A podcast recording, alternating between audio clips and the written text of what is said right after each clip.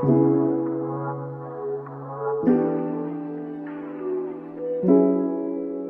guys, I'm Katie. And I'm Alexis, and this is the Check Your Aesthetic podcast.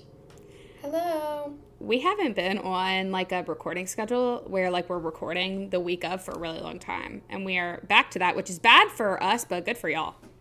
Yeah, definitely. Um, I feel like I have been in my head working myself up to this week because it's just going to be such i mean it has been and is and will be a very busy week for me um, mm-hmm.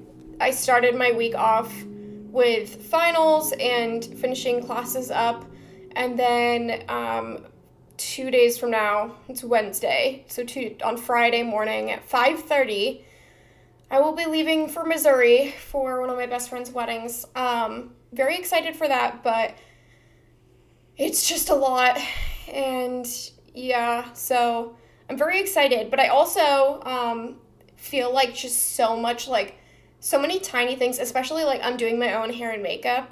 Yeah. So like I have to have just like so much stuff and yeah. There's just like so I mean when you're traveling there's so many little things that you need to get already that mm-hmm. you don't really anticipate until like the week of. Yeah. And then there's so many things that I need like for the bachelorette party. I need things for like makeup. I need things for my hair. I needed to get like fake tan. I need to do my I need to do my nails. Like there's yeah, it's so always many frantic things. like stuff going on. Yes, but yeah. I am excited. What about you, Katie? How has your week been going? I okay, so I talked about St. Patrick's Day last episode, and I was telling Alexis this earlier. So, um, so there's a parade in Baton Rouge. So it's when you're listening to this, St. Patrick's Day day is tomorrow. No, not when you're listening to this. Yes. When we're recording this. Yeah, when you're listening to this, yeah. St. Patrick's weekend already happened. But on Saturday, there's a St. Patrick's parade in Baton Rouge, and yesterday I discovered that at a bar, you know, on the parade route, there is a party slash I don't know what it is, but Flo Rida and Nelly are performing. and my friends and I were like, this has to be like just like a joke. Like it has to be like they're just like playing their music. And then we were like, no, like they're actually going. And we were like, well, we have to go. Like, why is this so inexpensive? Like, what? Like, right. what's going on? So we bought tickets and uh, we're going. Um, so that should be stupid and fun. Mm-hmm. Yeah. Um, so I'm excited about that. That's just like the kind of thing that just like doesn't happen in Baton Rouge, where like anything. Oh, it's in Baton Rouge. Yeah. I thought it was in New Orleans. What the heck? No, dude, it's in like it's like 15 minutes from my house. Like, what's going on? What? So weird. Yeah, it's so weird. So funny. Um, but yeah, I don't. So, so genuinely, it's just gonna be strange. Yeah, it's just gonna be so weird. But Cora is coming. If you guys Fun. listen to her episode on the pod, um, and then one of my best friends from high school is coming into town. I haven't seen her in a very long time, and by a very long time, I mean three months. um, but yeah, I'm really excited to see her, so that should be fun. Um, and if you listened to last week's episode, you heard that Rue had a vet appointment. It was today, and she got cleared, so she was Yay. able to go on her first walk today after heartworm treatment. We're do, we're taking it slow, so it was just like a 10 minute walk, but she had so much fun. She was sniffing everything. She was like laying down in the grass I don't know what was she was going crazy, but it was very fun. Now she's like really really tired. So perfect. Now I'm you can take her on walks and tuck her out before recording. Yeah. Remember when I used to have to take her on like 30 yeah. minute walks for her to calm down? That was before I got a grip on her. Like now I'm just like, okay, you know, mm-hmm. if she, she yeah. what, what's she going to do? Yeah. She's also Definitely. figured out like, she, I think she knows the microphone comes out. It's time to take a nap. She's actually the third co-host of the podcast. In case you guys didn't see. That. Yes, TikTok. didn't see that TikTok. Okay, so my question also, so not on topic, but so I posted a story and I asked what the best like self tan is, and I didn't go with anyone's suggestions, but I found I went I read. I suggested online. something. yeah, and I do want to try that one, the Saint Tropez. Um, it's very expensive. Ashley, yeah, whatever, yeah, but um I wanted to try one new because I already have had the Saint Tropez before, and like I like it, but it kind of like when it's wearing off, it wears off very weirdly. Like you mm-hmm. look not well. Um, and so I looked up something of like best self tan for like very pale people, like literally a ghost sheet pa- sheet of paper. Um, and I read one and it said that it like faded nicely, which I was like, all right, okay. Um, and surprisingly, it was Ulta brand. And I've never tried this kind where you like it goes on really dark and then you sit with it and then you wash it off and then it develops. And so I did one last night, but my question is because I don't think I want to take it f- to the wedding because I think uh, there's there's literally 11 bridesmaids. I know sort of two of like I know I know well two of them and then I like sort of know a few others, but I don't know a lot of people at this wedding and like I don't want to be like naked putting Can fake tan tan. my Like, back? can you Yeah. like, get my back? Like, oh Yeah. God. So, and also, I just like don't want to be like, especially because this kind you have to wait like three hours, and then you have to, and it develops. Like, it just wouldn't work for a wedding day. But my question is, do you think I should do it tonight and then also like I did it last night? Should I do it because it's not developed like enough at all? But do you think I should do it tonight and then also Thursday, or should I wait tonight, not do it, and then do it tomorrow? I would just do it Thursday. Okay, yeah. because I can already see you sending me a photograph of yourself. Of and you look like yeah. an oompaloompa.com and then Yes. Yes. then there's a problem. I think then we got a problem. because like the good thing because I already did it and it's straight up like what I like is like it's not orange. Like I literally don't look orange like at all. But I think if I did it too much, I could overdo it. Yeah. I the one that like I like the Saint Tropez one, but I also like there was one that I was using for a while in college now now. This was I, I can't really necessarily say that it was good. Um, because I might have been orange, I don't know. Um, but it was from Ulta and it was so cheap and I can't remember what it was called. That's why I didn't recommend it. And also because I don't trust myself.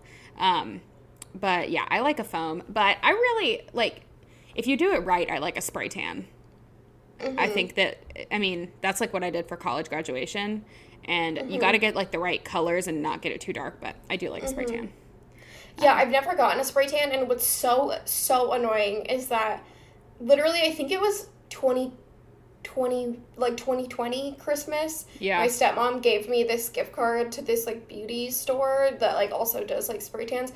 And I had kept it, like I forgot about it for a year because I just put it in my wallet and completely forgot about it. And then I was like, oh, I'll use it for Caitlin's wedding. And then I was at Marshall's getting something for the wedding, pulled out of my gift cards, and then it was in there. I'm like, oh my god, I was supposed to get a spray tan, but I haven't set up an appointment, and I'm Yeah. like way too busy. Like I can't. Just use for your now wedding. I'm.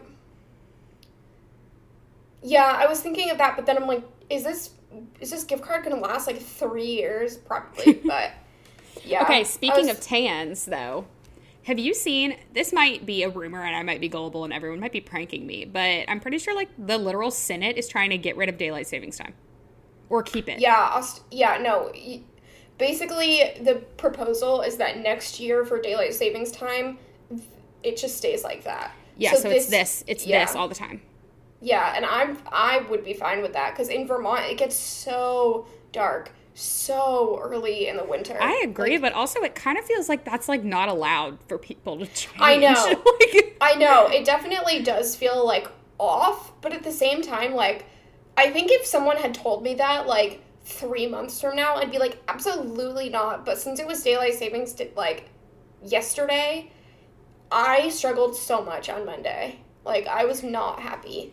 yeah, and also it's hard for like animals, like pets. Yeah, Winston was Um, like, yeah, and like babies like it's hard for Yeah. them and i mean like obviously this is the one we would want to keep where it's like dark later but yeah, right. anyway Right. i hope that that passes um but should we go ahead and get into the episode? You're gonna have to explain what it's about because i don't know. I'm yeah, just here. I'm I'm very excited for this episode, honestly, just because I love this class so much. Um, I'm gonna be talking about well, what I didn't say. Well, I guess I did say that on Monday I ended up, I finished my classes. So I have the next two weeks off of break, and then I will be doing three classes next quarter, which is gonna be a lot because I only took two this past quarter and I was already dying. So I will be deceased in a few months. Um, but just kidding. Um, today didn't Just want kidding. to say that for real. Eh, eh. um, but no, today I'm going to be going over kind of a lot of the stuff that I learned in one of my classes, which is SCAD has got us the longest names for classes. It's like embarrassing, but it's called Design the Future Entrepreneurship Principles and Practices. It's just like how to make a business. Yes. Um, and I loved it so much. I was writing out like everything I learned, and I literally had to take out half because if I went over everything, it'd be a three hour podcast. So if you guys want me to like go into like talk more about this, I'd be happy to. I also originally originally was going to also talk about my other class, but that class quite frankly was kind of boring. Um I loved it, but it was very math. So if you want me to talk about math, I will, but I don't want to.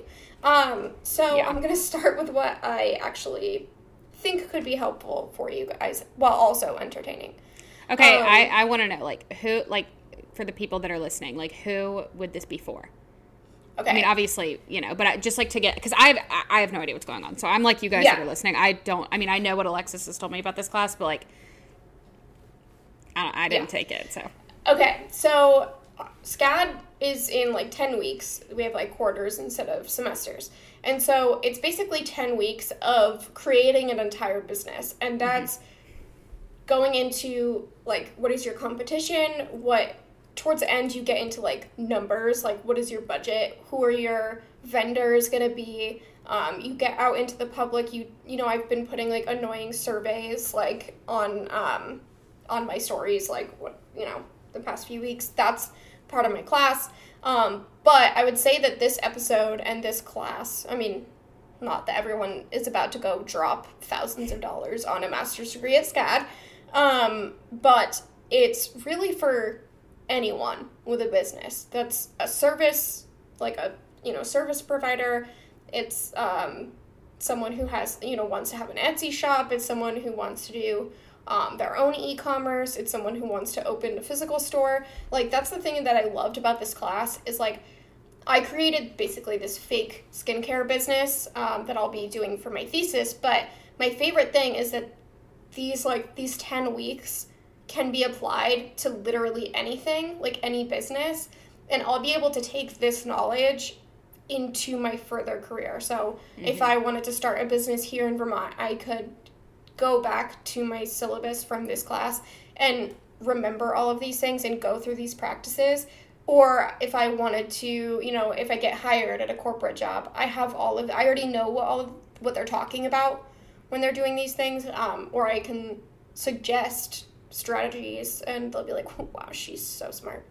Um, but so really my my thought also is that Katie and I have been talking about Katie's business and how Katie wants help with kind of the more like, you know, businessy, not business side, you know how to run your business, but like yeah, the, yeah, yeah. The, more like business, yeah, the setup side and the more Yeah. like business model, business strategy side. Mm-hmm.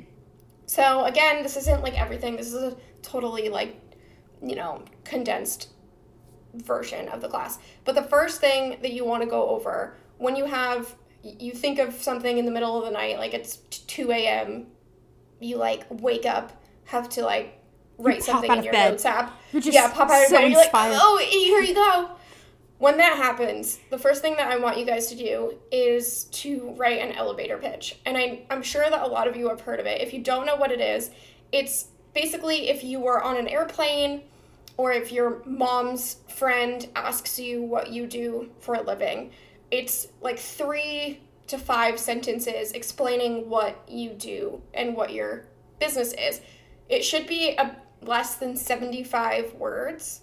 Um, and in my class, the professor said it must highlight your product or service, target customer group, value proposition, which is basically like what you provide to your customer, and core competency. Competency. I can't say that word. competency. Compet- competent. Yes. compet- Competent. Competent. Why is that so hard? I hate that word. Um, Competent, I can say, but not competency. Yeah, competent, com- competent, whatever. Um, that in your pitch. So it sound, and I remember seeing that. I was like, uh, whatever. But it really does help to like go through that process and kind of like fine tune things because I think that somewhat like a lot of new entrepreneurial um, or just new entrepreneurs want to include everything and you're like, well, I do this and I do this and this and this and this. Okay, maybe you do like two of those things, but like what's most important? What what is someone gonna actually care about and what do you do differently than other people? Yeah, and I learned Um, in like in my business classes that it's like if you have like you're literally stuck in an elevator, say with like a, an investor, and you do the same thing. Like I learned this in my film classes too. You do the same thing for movie ideas. Like you're supposed to be able to like pitch it to eh, like in a way that makes it seem like desirable and like a good idea that like somebody might want to invest in. So you're not Yeah. just like being like these are all the things that I do. Isn't that impressive? Like you're just trying to be like, this is what I'm doing. This is why it's important. Yes. So and I think that like and this isn't something I was going to mention, but like I think in high school and college, well, it's mostly high school and then like slowly into college, a lot of teachers and professors are like you got to write like so much. You're to have to be writing so much in in in college and grad school when in reality professors want like a max like 5 minute presentation and Mhm. the, I maybe that's specific to like business school, but that is because investors don't give a shit. They don't like they They don't literally they don't don't have have time. They don't care about you, like respectfully. They don't care what your like life story is unless your life story is like an ins- like a good lead into your pitch. Don't talk like no one cares. Um Yeah. so yeah, so 75 words. Then I want you to think about and this sounds raw, like sounds rude, but like is your is your product or service actually wanted? So what is the problem definition statement? That's the bigger mm-hmm. term of it.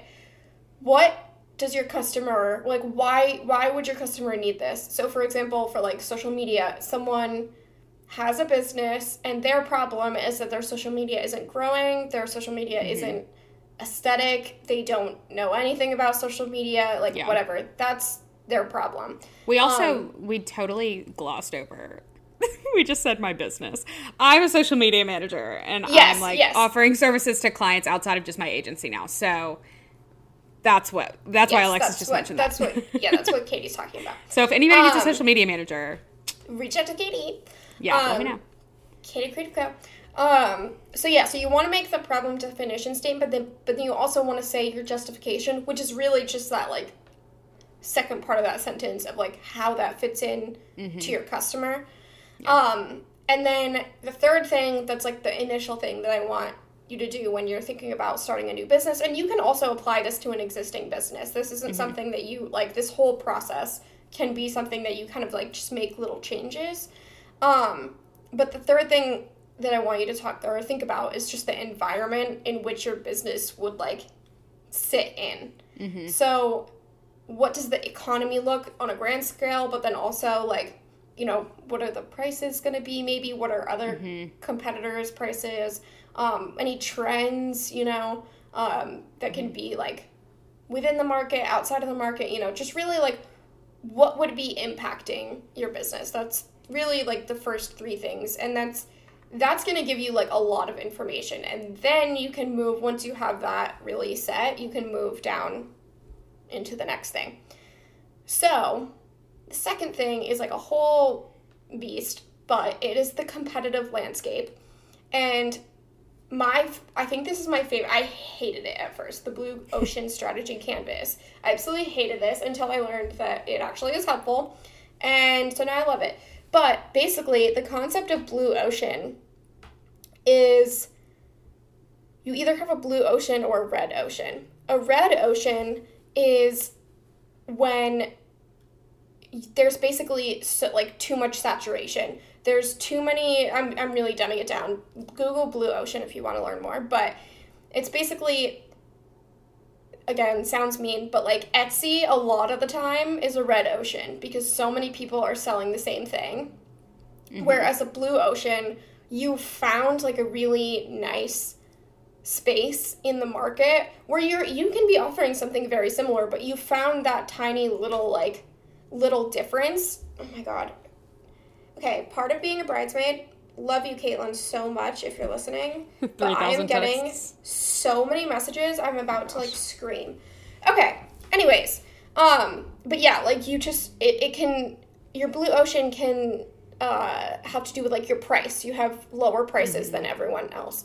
You could have better um, branding than everyone else, so everyone's gonna like be like, "Oh, that looks nice."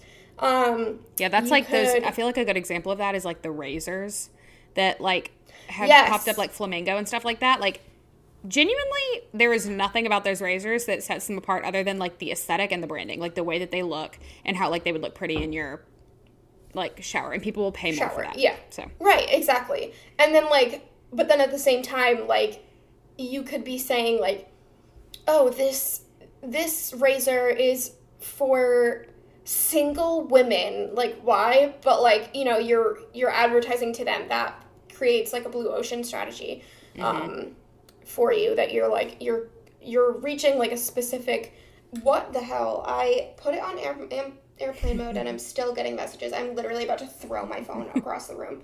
Ready? I hope that doesn't okay. It hit the couch. Okay um but yeah so that's basically the blue ocean strategy and it's like i said you're just trying to find something that you also huge thing that you can't go on amazon and find within two seconds. Like that is and i know that's hard to hear but it it is important to hear. Um because i mean at the same time I, I guess i'm negating what i literally just said but like let's say amazon's not very you know sustainable. Let's say that you are marketing that you have a more sustainable option that it's you know yeah, not made it's made made ethically whatever then that gives you a blue ocean but you need to be advertising that because if you're just advertising it in the same way that amazon is so sorry but most likely they're going to go for the cheaper faster more reliable option. Yeah, um so yeah so then you can also do a competitive co- nope a sustainable competitive advantage analysis which is basically what we already said but it's just kind of like breaking it down into like easier more s- swallowable pills. So what is your current what is the uh, customer's current solution so let's say um let's say those like plastic those um reusable plastic um Pa- plastic wrap. bags. Yeah, yeah, and the, like yeah. So let's say their current solution is like disposable plastic bags. Direct competitors would be like um, Tupperware. Uh, it could be like plastic wrap. Um, it could be just like other brands of Ziploc bags. So like the store brand, you know, like um, Walmart brand, whatever. Um, and then the indirect competitors would be actually, yeah, then I guess the direct competitors would be like Walmart brand compared to other, you know, versus actually Ziploc. Then the indirect competitors would be like the Tupperware, this the um what's the shiny paper called? The like um, foil. Foil, yeah, aluminum aluminum foil, like things like that. Um, but then you can say, or no, wow, I'm completely messing up what my analogy is because I was saying that I was doing, I wasn't doing Ziploc. Ziploc is the com- the competitor. So yeah, okay. Yeah. Then the competitive advantage is that you're doing like a sustainable option that you're creating, you know, something that people is desirable for for people. If it can go in the um, the washing like the dishwasher that's a huge sell for people. Mm-hmm. Like why why why do people care? That's like the whole reason of looking at your competition. How do you set in the market and why do people want to buy your product or your service over others? So that's pretty Yeah. much And I feel thing. like just something that's worth it to mention is so, my fridge is like speaking to me. Um, a lot of the times, I feel like when you're a smaller business, price is just like you cannot compete with the price of these like huge companies that are producing things the way that they are. So you kind of got to be a little more creative because if you try to compete with price, you're going to be making no money. So that's just Yes, a thought exact- for the guys uh, like a all you that are listening. Yeah, a thousand percent. And I also think that like dropping dropping the price also like is not always the best marketing tactic because then you're also just telling your customer It's lower value. it's lower value. Yeah. So you can show you can show value and you can demonstrate why a, a consumer should choose your product through your customer service, through your better Mm-hmm. website compared to others, Yeah. um, through your packaging, um, like all the socials, like all these Yeah. different aspects And- you can. we just like both stopped. We just I was both- gonna say, I was gonna say we learned in one of my classes in one of my marketing classes that um, although like having a lower price will work for some people, it definitely like people judge your value. There's like theories on this, like people judge value Mm-hmm. of products based on price. So it's why you would pay more for Ziploc rather than like Yeah, the- exactly. you know Like the the Walmart, Walmart brand brand because or whatever, you're judging yeah. quality based on price. It's I mean it's the same. It's like in, in general a lot of that is like is kind of BS. Like Ziploc and the Walmart brand are probably the exact same. But Yeah. if well like if the Ziploc brand is a little more expensive, it's because you see like price equates value in our heads. So that's just something to keep in mind. Totally. Totally. And also, I think like marketing and like brand trust and loyalty also adds to that because when you're saying Yeah. that, I was thinking of um, when I was a kid, my mom would always buy the like um, store brand medicines. Mm-hmm. And I was like, ew, what? Like, what? Why would you do that? But in reality, you look on the back of the box at the ingredients. exactly it's the the same exact active ingredient, but those small brands, like the Rite Aid brand, aren't giving out, like, putting money towards advertising the store brand. Because it's But, already going to be in their store. They don't. Yeah, but like know? Zyrtec is gonna put Mm-hmm. advertisements out. So yeah, good, good point. Um, Thanks.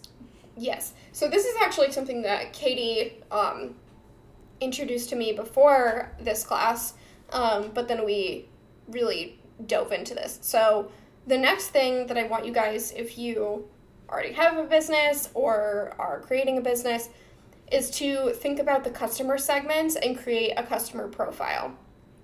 We are going to take a quick break to hear from this week's sponsor. Have you been told that you can make money in your sleep only to realize that it's actually an insane amount of work? Tailor Brands helps that. With its AI powered platform, you can get your side hustle a logo, website, professional domain name, designs for social media, and even an LLC if you want to go completely legit.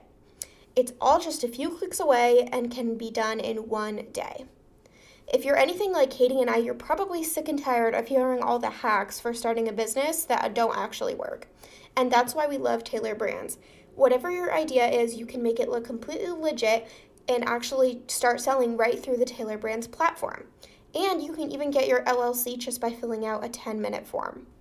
And we got you a discount code. Love it. It is aesthetic40. Just go to tailorbrands.com and use code aesthetic40. That is A E S T H E T I C 40 at tailorbrands.com using code aesthetic40 for 40% off.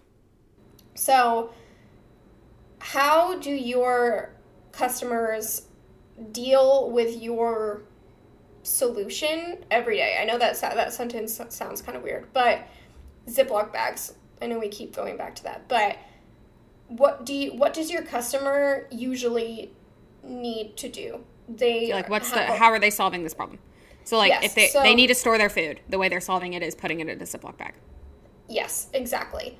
Um, and what are they trying to accomplish? They want, and I'm not just saying like, oh, they want to put a sandwich in a bag. They want ease. They want something that can be used in the dishwasher usually. They want something that's not going to like break the bank astronomically. Sometimes, depending on the person, they might want something like aesthetic. Um, you know, it really depends on like the customer segment that you're choosing, and that's why it's important to think about the individual customer as a person and not just like literally the world. So, my dad is a great example of someone who would just go to a gas station or like a Walmart and get like the cheapest Ziploc bags. Whereas Katie and I would probably go somewhere online and find aesthetic, cute ones mm-hmm. that are gonna like, you know, add to our lives emotionally. So, mm-hmm.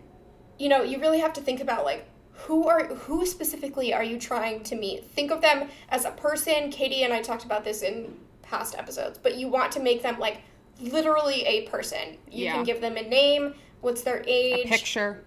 a picture, where do they live, um, what to, what is their job, what do they, when do they wake up in the morning? Like you can get really Mm-hmm. Like, what's their routine? Like, what are their hobbies? Yeah. And I think it's really important to realize at this stage, like, obviously, ideally, everybody's customer would be everybody in the world. Like, but that's just not the case. Like, you're Yeah, never going to make something that my dad and I would both, like, you might be able to, but there's, like, that my dad and I would both want. So you just, like, and by targeting, you're really helping yourself rather than hurting yourself. So don't worry about, like, getting really specific. That's, like, good right? because then exactly. you, you basically run all of your ideas whether it's a new product marketing or something by this customer profile you say oh would my customer profile stacy like this if she wouldn't it's probably not on brand for you it's probably a bad idea Yes, exactly. And so then the next the next step I didn't have this written down, but I I had to cut a lot. But I'm adding this because I do think that it's important. Something that I think I, I keep thinking about like 2020 business like business Instagram. and I think that something that's like a whole lore. But I think that something that a lot of a lot of us were teaching ourselves business. You know, Yeah. we, we didn't even expect to to have that happen to us really in reality. Um, but I think a lot of us wanted to reach everyone mm-hmm. for one, but then we also didn't want to talk to anyone.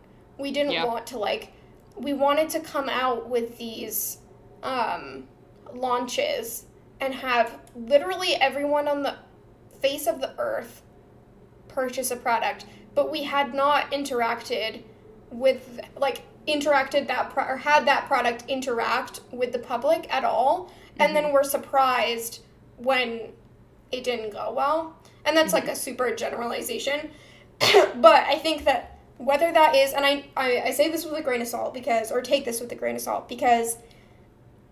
I think interacting on stories is super important with a product before you launch it.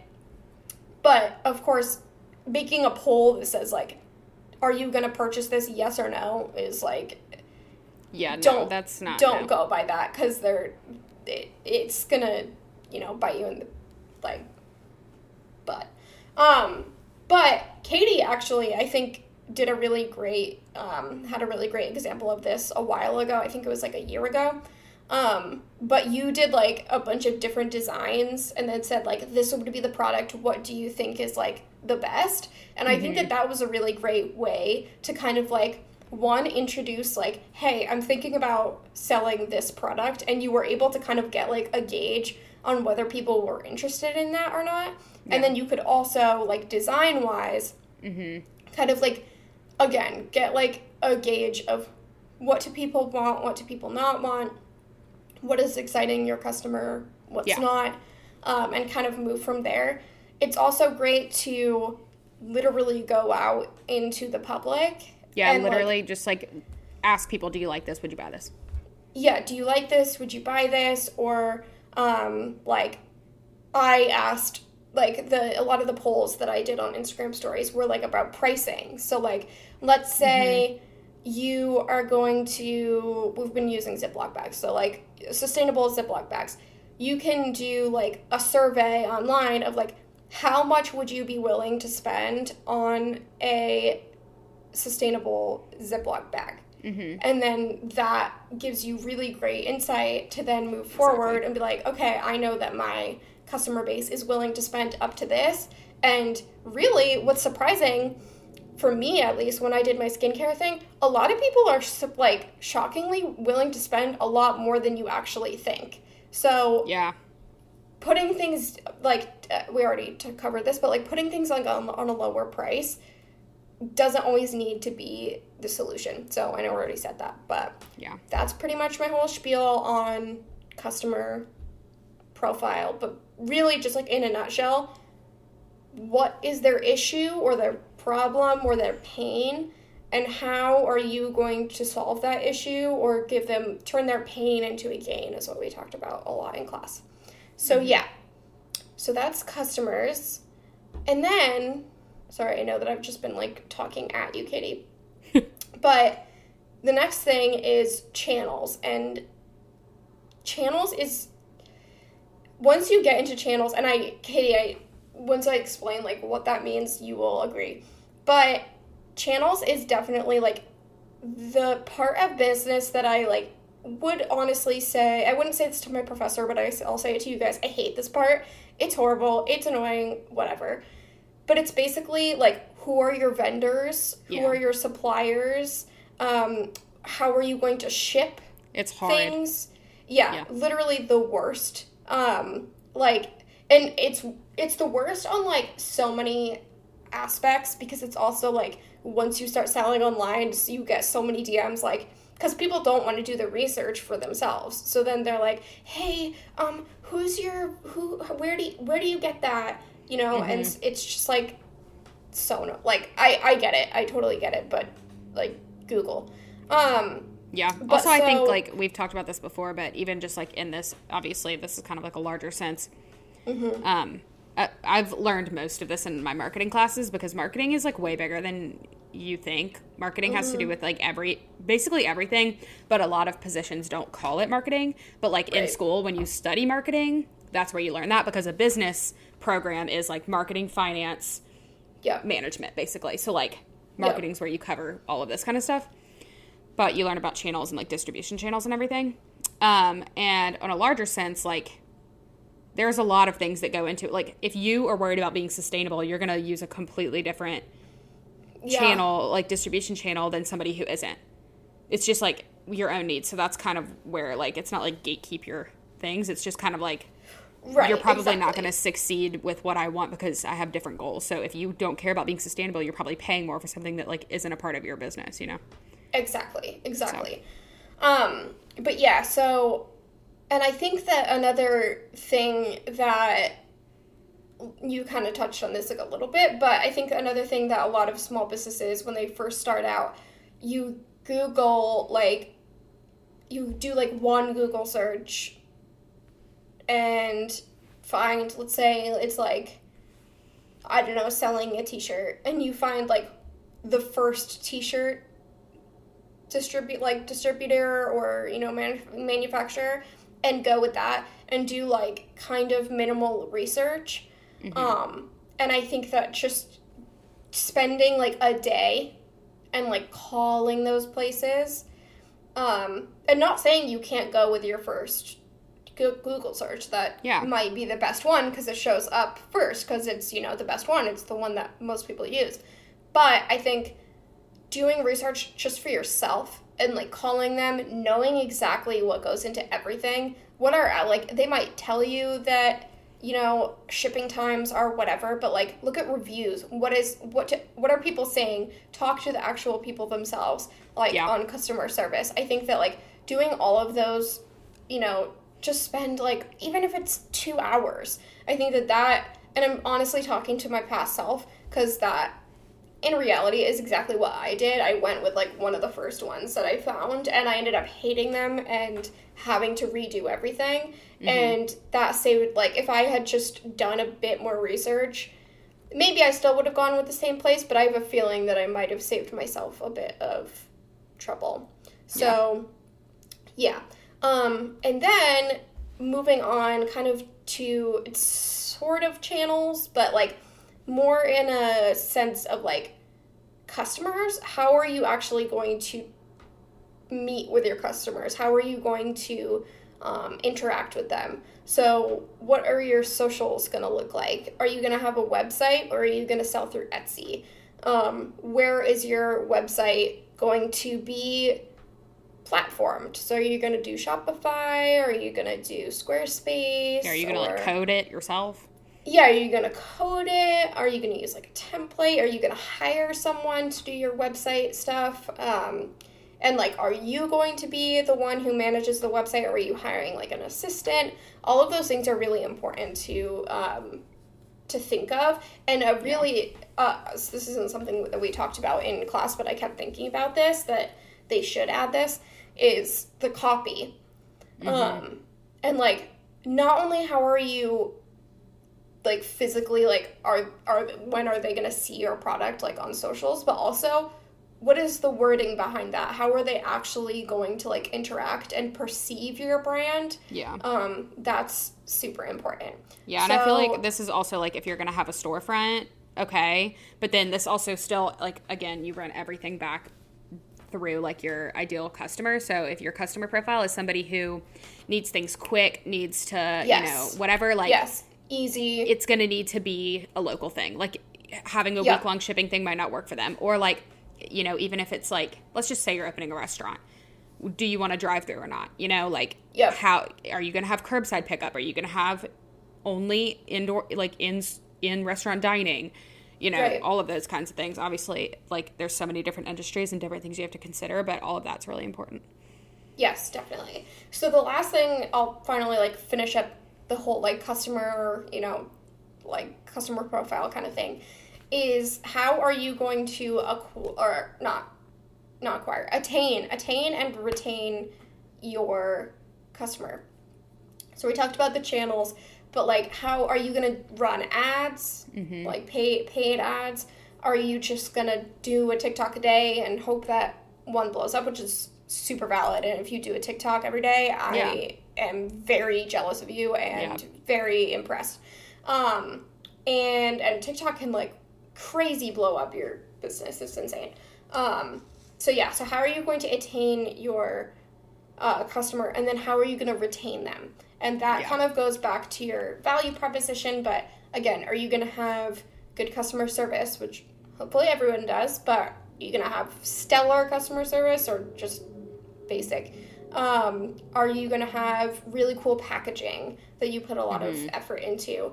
Um, socials are you going to put like a crazy amount of work into socials? Are you going to interact with your customers on socials a lot? Yeah well you have an Um, email list a text list you know. Yes, do you have exactly. a discount code you've given them for their next Yes. order? Like that's and it's i always learned that it's easier to retain a customer than to Yep. like get a new one so making sure like you try to get repeat customers as often as possible um, like and don't don't lose sight of that because if you focus on that that's going to work really well and it's way i mean it's harder to convince somebody new to buy from you than it is to convince somebody who already has so Yes, and money wise, it's actually cheaper to retain a customer than it is to find a new one. Um, so yeah, you want to you want to get those repeat customers.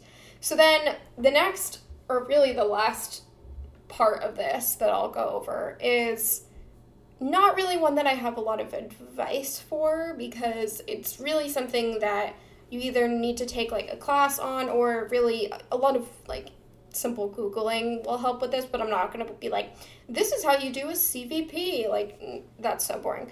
Um, but really you want to think about your prices.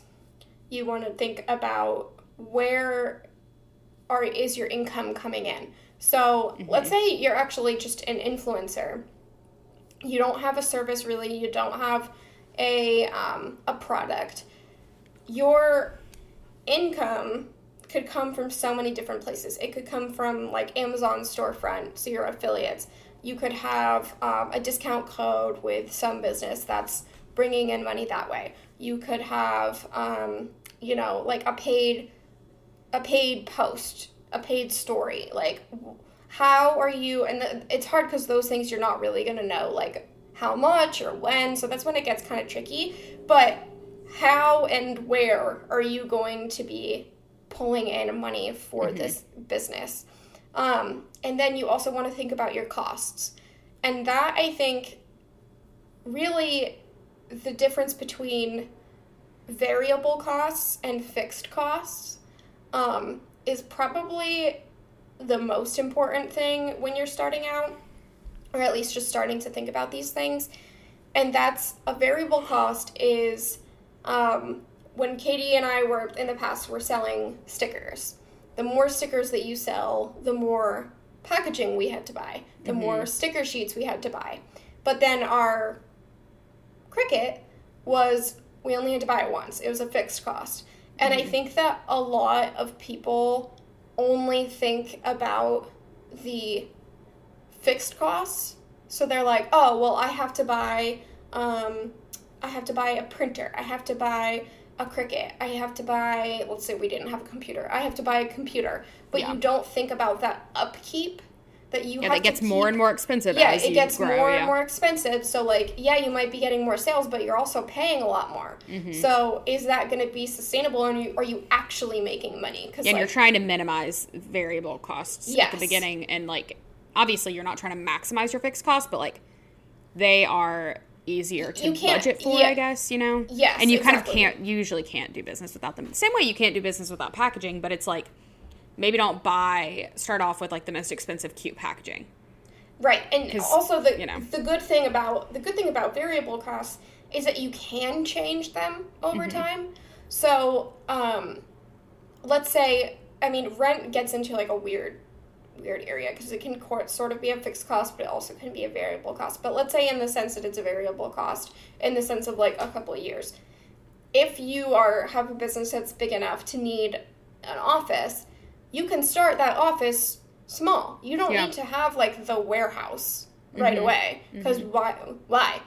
So same with your packaging and with maybe even your product. Like so you can slowly grow things over time, Mm-hmm. um, rather than dropping everything. And and like we've said, like maybe part of that is your value proposition, but you don't need to like pull out all the stops like right away. That is just frankly a road straight to like losing money yeah because you're not going to have that right away. That can be your end goal, and that's a great end goal, but like work your way up to that. Yeah, and it's also Um, important, I think, to look at your variable costs and like when you're trying to plan things, think like, okay, let's just say it's a program, a, a customer management program that you use, and Mm-hmm. as you get more customers, you have to pay more. You need to budget in the future for like, okay, once I have this many customers, I need to upgrade this. So Right. like, how is that going to fit into my budget, for my business? You know, rather than just thinking like, okay, I spend 20 bucks a month now on this think about like okay well when i get you know say you can only have five customers for 20 bucks a month when i get that sixth customer i'm going to have to upgrade it so what's that going to look like am i going to be making enough money at that point like do i need to reevaluate you know Right. Yes, exactly. And I think uh, that's a really great point also that like a lot of people think of it just in a product price versus a product cost of goods, Yeah. which is like, you know, how to how much you take to make the product, um, how much whatever.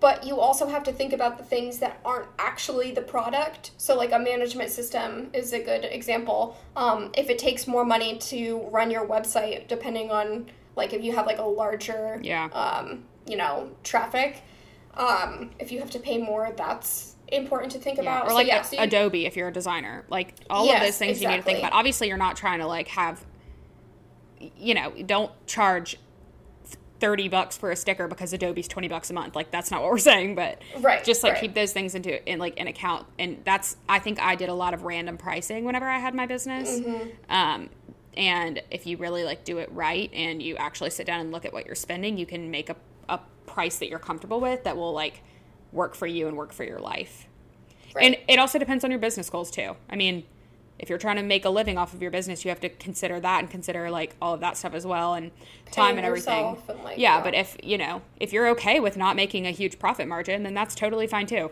Like totally. it, Yeah. it really is up to you. Yeah, definitely. So I really this like like I said, it's this isn't really like I mean I guess it's advice, but it's not actionable advice, but I'll leave it off with I think that you need to make a budget, like Katie and I've talked about, and that is a great episode to come after last week's episode. So if you are scared by that concept, go listen to last week's episode. Um, but then also you once you do your budget, I would do that first. The second thing that I want you to do is do a CVP analysis, which is a cost volume profit analysis. And that really, you can Google it, you can find templates online. Um, and especially the smaller your business, the easier that it'll be. It Yeah. really just, you really just break it down quarter by quarter, but you can also do it yearly.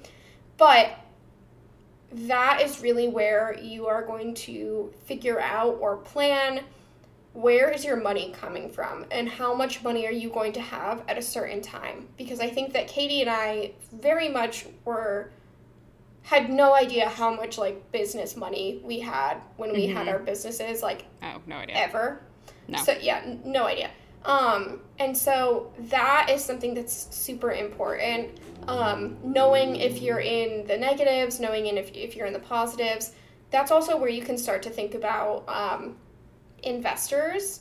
Um, I won't go too. We can talk about this in another episode because I've already been. I have not shut up for a while. Um, but I can talk if, if you want me. I can also DM me if you want to talk about that. But I think saving up your own money and putting your own money into a separate account, not just using your personal account, that is a really good um, idea. Another one, if you have a large idea that you don't think that you'll be able to save up enough money to do yourself, a GoFundMe. It's a really great idea. Um, you can get a bank loan. Probably not going to give you a bank loan for like two hundred dollars. So if you if it's like two hundred dollars, just like save. Um, Yeah. and then the other one would this is if you're really getting into like the big dogs um, business is to pitch to an angel investor um, and that's really when you'd start to get into like trying to find somebody through linkedin Or literally Shark Um, Tank. yeah literally shark tank um, But all of that, you obviously be careful. Like, don't be like, Yes. I am going to, because then you could end up in big debt. So all of this is like a very well thought out, you know. You know. Yes, and and and that's the and that is the point of like you don't start thinking about investors until you have done all of this. Mm-hmm. And one of the biggest takeaways that my professor wanted, and he said this before we even had the class, is that it's okay if this business idea doesn't pan out. Yeah. So it's better to walk away and either make some changes or you know start a new idea it's better to do that than to force a business that is just not viable Yep. um so yeah that's pretty much my two cents so hope it was helpful feel free to dm me if you have any questions um but Yeah. yeah, And of course, like, there's so much more that really goes into that, but that's like just totally crash That's like course a- from Alexis's yeah crash course class that was already kind of a crash course. Um, yes, and SCAD, please don't sue me. I didn't. I those are my own my own words. So Yes. Anyway, um, we'll get into random questions after all of that extremely um, detailed lecture material. Um, so the first one is, what is the grossest thing you've ever eaten? I love this. I can start. Alexis was roasting me about this before. So when I was in Italy, um, I was. I don't know if I talked about this on the podcast because it was. uh, Did we have the? No, we didn't have the podcast. Um, I was on a school trip, so it was with my college. The professor was he was just like making us try all kinds of things. Like he would just pop into a store and bring something out, like make us try it. So he popped into a little store and he came out with this weird looking apple looking thing. I was like, that looks kind of interesting. Gives us each a piece of it. It's not an apple, guys. It's not an apple. It's marzipan, and it is like, uh, it's like almond flavored sugar candy. it's Um, what is it? it's just like almond paste, basically. Yeah, It's- yeah. yeah. Um, It's anyway, it's just like not good. Um, and I'm sure it like is good sometimes, but like it, that's just not. I don't like things that are crazy sugary, and I also don't even really love almond flavored things. Like I don't really like like wedding cake flavored things or like things like that. So it, it was bad, and it was also just like I didn't know what I was eating. That whole trip, he would just hand us stuff, so like I didn't know. Like I didn't know what I was eating, so I was like, "This is Yeah, horrible." and the texture was awful. So okay, so I was roasting Katie before we started recording because she said that first of all it's marzipan because it's marzipan is from Switzerland, I, I believe. I might get roasted if that's incorrect, uh, but I believe it is from Switzerland. Um, is it? Hold on. Germany, Italy, Spain. Oh, Germany. Okay, yeah, whatever. My family's German and from Switzerland, so that makes sense. What Okay. nationality is? Marzipan. It's from Germany. But okay, that makes sense. Okay, but first of all, I don't blame you at all for thinking it's gross. One, I feel like it's very much like an acquired taste, and you definitely have to like like I grew up with it, and even I sometimes if I have like bad marzipan, I think it's disgusting, like straight up nasty, spit it out.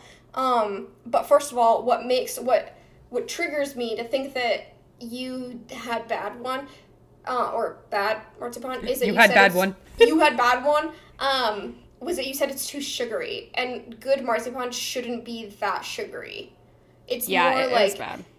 To Yeah, me, it, it- tasted. It, it was like reminiscent a little bit of like saltwater taffy, but like not in a good way. oh It was just No. like not good. And like, like also just like I'm not trying to like roast anybody's like culture or anything. It literally I just yeah. didn't like it. Like there's plenty of American yeah. foods that I don't like. I hate well, oh my god. I was gonna say olives. Those are not American. I don't hate like olives either.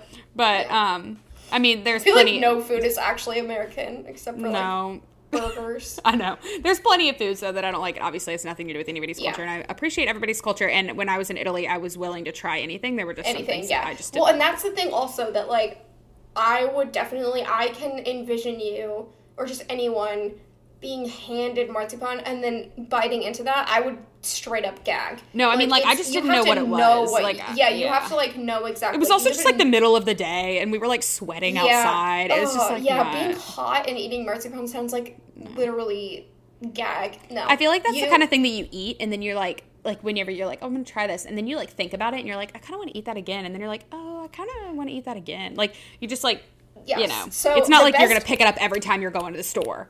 Yes, and you're not really gonna like bite into it either. You're Yeah. not gonna like throw a marzipan in your mouth, like ew. I my goal now is that on some trip we're going to like sit outside of like a coffee shop somewhere and like people watch and you have like tea or like a coffee and you have one marzipan in front of you and you like bite on it. Yeah, see, I think that would be better. It was just like we were in the street and he handed each of us a piece. And then I was like, what is this? And then I was like, this is bad. And of course, again, I'm not like, ugh.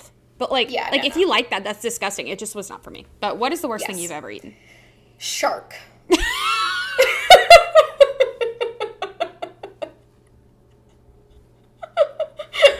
culture is that? Sh- Shark. Um Short Yeah. tails. So, oh God, Ocean. I ate, I ate shark tail. Um, so my family loves seafood. Like I, my dad always says like the first thing that I ever ate, like solid food, was or my I think my first solid seafood or something was lobster. I still love lobster. Um, but I remember one day my mom was like, "Yeah, we should like try making something new."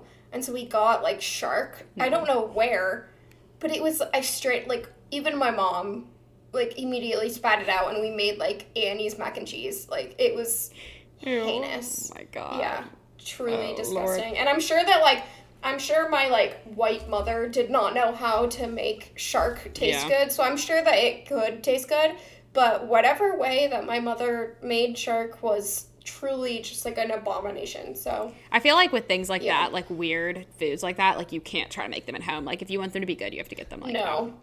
But I'm like Yeah. not picky. Like I love raw oysters. I love like snail. Like I'm willing to try anything. oh, I love escargot. Escargot yeah, is so, so, good. good. But um, I'm willing to try anything. Like I alligator is good. Squirrel I've eaten is good. Um, Yeah, that's something that's. We're not going to the Dairy Queen and to Cheesecake Factory and no, eating we gotta eat alligator and alligator and squirrel. squirrel. anyway, but yeah. So those that on the very opposite end of the spectrum, our other random question for today is: What is your favorite Easter candy? I know we're a little early, but in all honesty, we just couldn't come up with another question. So this is what we came up with. Mine is robin eggs. So good. what? Girl, you don't know what robin eggs are? Like a Cadbury egg? No, robin eggs are different. They're like whoppers, basically. They're like malt eggs. Let me look them up. Robin eggs. Candy. Oh. Gotta look up the Oh, candy I, of it. I only ty- I only typed in Robin. Yeah, they're literally they're literally like Whopper brand. They're just Oh, oh, yeah, yeah. they're just yeah, okay, Whoppers, yeah, but they're they're Easter colored. And to me, it seems luxury. So those are my favorite. luxury. Um, okay. Um, I would say that it's not really a candy, but like a Lindt chocolate bunny. Dude, I got a little Ghirardelli like chocolate caramel Mm-hmm. eggs. I also do love the like um I s- see you know like the Cadbury egg that like has like the the goo There's so much of it. Yeah. yeah like I hate but like you know okay you know those like cookies that have the pink icing Yeah. I feel the same about Mm-hmm. those as I do the Cadbury eggs with like the cream in it. Because like Yeah. I love them, but I also kind of hate them. Yeah. And like if I'm not in the right mood, I will gag. I also love a Starburst jelly bean. And that's like really Yeah. Easter candy. Like you really can't find that any other time. But okay, Right. Mm-hmm. we've talked for so so long, um, and we hope that you guys enjoyed this. Uh, again, it was it's, it was like a free lecture, uh, like a Skillshare class, but from Literally. from the funniest From women on the me. internet. So what can you say? So like, what can you get? Where can you get it better? like you this? honestly can't complain. Anyway, um, thank you guys for listening, and be sure to leave us a rating and review on wherever you listen to your podcasts. This is your formal reminder. Please leave us a review. We like to look at them when we're sad, um, and subscribe to keep up with our weekly episodes. And then follow us on TikTok at Check Your Aesthetic and over on Instagram at Check Your Aesthetic Podcast and our personal accounts, Katie Creative Co. and Alexis Adams Aldrich. And we will talk to you next week. Bye, guys. Bye.